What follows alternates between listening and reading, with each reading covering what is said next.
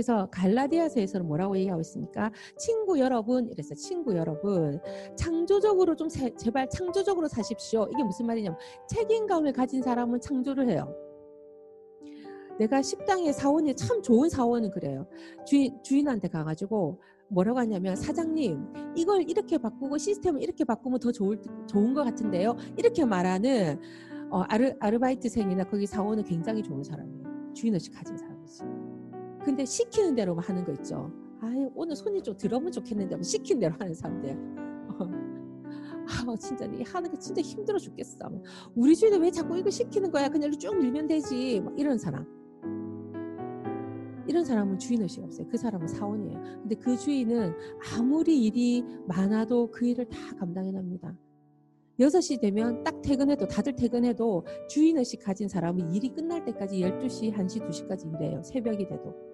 왜? 자기가 주인이니까. 다음 날 다시 일을 해야 되니까. 그리고 손해를 막 보는데도 포기하지 않으려고 그래. 왜? 자기 주인이니까. 자기 월급 하나도 안 가져가도 사원한테 월급을 줘. 왜? 유지를 해야 되니까. 근데 사원은 뭐예요? 이번 달 한 달 월급 안 나왔어. 그럼 어떻게? 아이고 또 다른 다른 회사 박 알아봐. 월급 주는 회사 어디로 옮겨갈까? 왜 주인의 주인의 시기였기 때문에. 무슨 말인지 이해가 되세요? 여러분이 하늘나라에 대해서 어떤 마음을 가지는가를 생각해 보셔야 됩니다.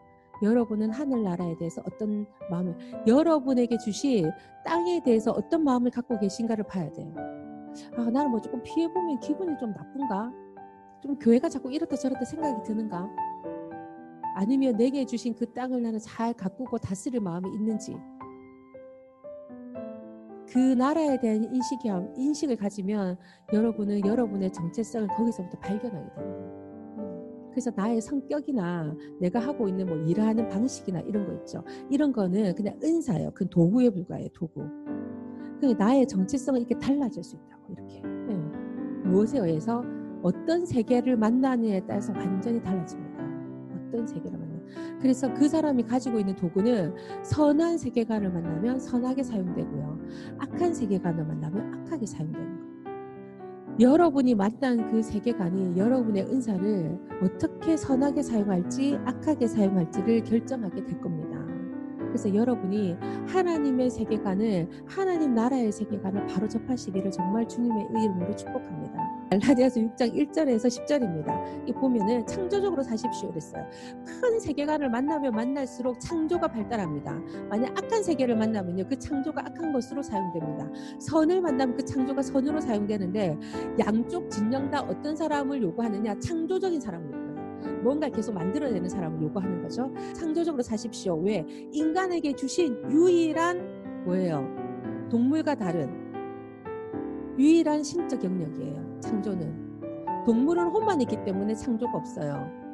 내가 개미가 수천 년이 지나도 똑같은 짓을 하잖아요. 그죠? 비둘기가 수천 년이 지나도 똑같은 짓 하잖아요. 여러분 어릴, 어릴 때 보던 비둘기하고 지금 보는 비둘기하고 좀 다릅니까? 참새 똑같잖아요. 그죠? 예. 그래서 덫을 놓기도 조용 쉬워. 맨날 똑같은 짓을 하기 때문에 여기 딱 덧 놓으면 되겠네. 저기 덧 놓으면 되겠네. 막 이래요. 근데 사람은 덫을 알면 다시 두 번 다시 그 덫에 안 빠지잖아요. 왜 창조적이기 때문에. 그래서 하나님의 영역을 유일하게 부여받은 자가 누구냐면 사람입니다. 그래서 인간은 창조를 사용할 수 있기 때문에 항상 하나님께 기도해야 됩니다. 하나님 제게 선한 창조가 일어나게 해주십시오. 선하게 살게 해주십시오. 내가 동물처럼 살지 않게 해주십시오. 혼적으로 살지 않게 해주십시오. 이거를 계속 여러분 기도하셔야 돼요. 아니면 어느덧 우리는 이 영성이 살아야 되는데 영성이 못 살면 혼적으로 가기 때문에 동물적 사고로 살게 돼 있어요. 이게 영 영이요 영이 이쪽에 있고 육이 이쪽에 있고 혼이 딱 중간에 있어요. 혼이 그래서 어떻게 사느냐? 내가 영적으로 기도 열심히 하고 바인드 하고 하나님 중심의 세계관을 가지고 살죠. 그러면 이 혼이 어떻게 가느냐? 쭉쭉쭉쭉쭉 가서 영혼이 되는 거야. 그래서 내 감정과 생각과 지정의가 혼이 지정이잖아요. 지정의가 영성을 발휘해요. 영적인 거. 그래서 굉장히 영, 영에 속한 사람, 하늘에 속한 사람이 돼요. 이 사람은 말하거나 행동하거나 하는 모든 짓이 약간 좀 영적이에요. 혼이 말을 하지만 영적이에요. 이게 혼자적인 감성도 영적이야. 어. 근데 그러니까 막 찬양하면 눈물도 나고 하나님에게 막 감동도 되고 그래요. 근데 이제 여기 중간에 있던 애가 갑자기 이 사람이 있잖아요. 육이 강해졌어. 드라마도 좀 많이 보고 유튜브도 세상 유튜브도 좀 보고 또 세상 친구도 좀 만나고 또 한배판 좀 싸우고 막 이랬더니 갑자기 이 사람이 육이 강해졌어. 그럼 이 혼은 어떻게 하느냐? 갑자기 삭삭삭삭 가서 혼으로 딱 붙어요. 아니 육으로 딱 붙어요. 그럼 이 사람은 완전 육신적 사람이다. 이 혼에서 나오는 모든 영역이 지정의 있죠. 지정의가 어디로 갑니까? 육적 지정의가 나와요. 그래서 비교하고 분석하고 막 이렇게 돼. 세상 세상 머리로 막 이게 발달돼서 발달돼. 어. 그 영성 완전 잃어버려요. 이런 사람들은 코앞에 것만 바라보고 이렇게 나아가게 되는 이렇게 되는 거지. 그래서 여러분이 뭘 관리해야 되냐면 여러분의 혼을 정말 잘 관리해야 돼요. 여러분의 혼을. 음. 혼은 영은요 언제 살아납니까? 영이 언제 살아나죠? 죽었던 영이 언제 살죠? 구원책에서 배웠잖아. 언제 살죠? 영 혼육의 부활이 있는데 영, 영은 언제 살죠? 영 언제 삽니까? 영. 예수 그리스도를 영접한 그 순간에 영이 살죠. 영이 구원받아요. 혼은 언제 구원받습니까? 혼은요 하나님의 말씀에 순종할 때 구원을 받습니다. 그러면 육은 언제 구원받죠? 제일 마지막이다. 육은 언제?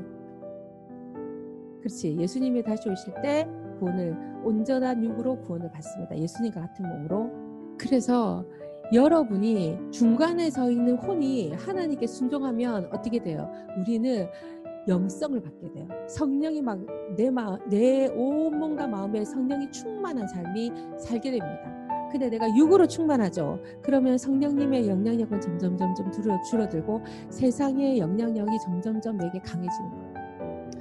그래서 창조적으로 살아라 해놓고는 뭐랬냐. 누군가가 제일 빠졌거든 너그러운 마음으로 그를 바로잡아주고 여러분 자신을 위해 비판의 말을 아끼십시오 그랬습니다. 그 사람을 바로잡아주라는 거예요. 그 사람을 바로잡아줘야 됩니다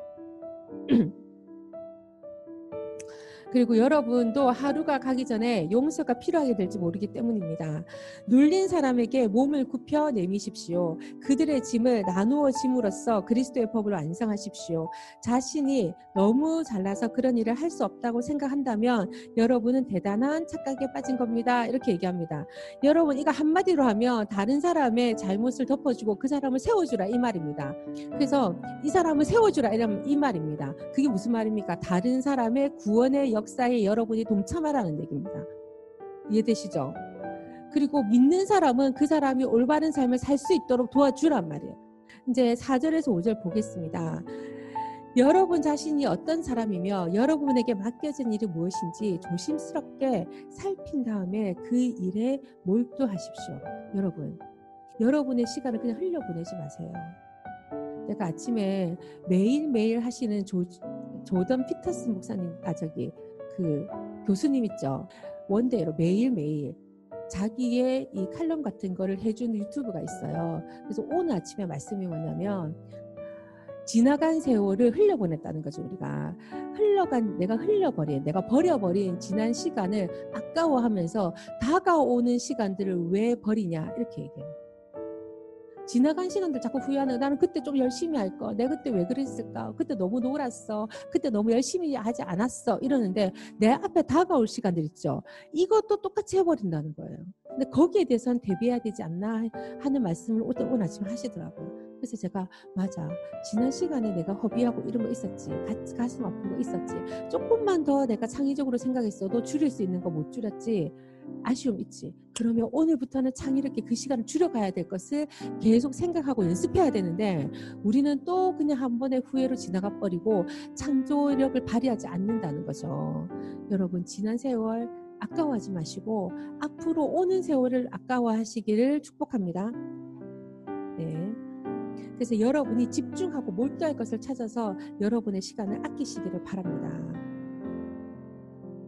그리고 여러분 스스로 설 수 있을 만큼 성숙해지는 훈련을 넉넉히 받아라 이런 말씀을 하고 있습니다. 그 넉넉히 훈련 받음을 받은 마음이 있어야지만 다른 사람을 우리가 보호해 줄 수 있습니다. 다른 사람에게 헌신할 수 있습니다.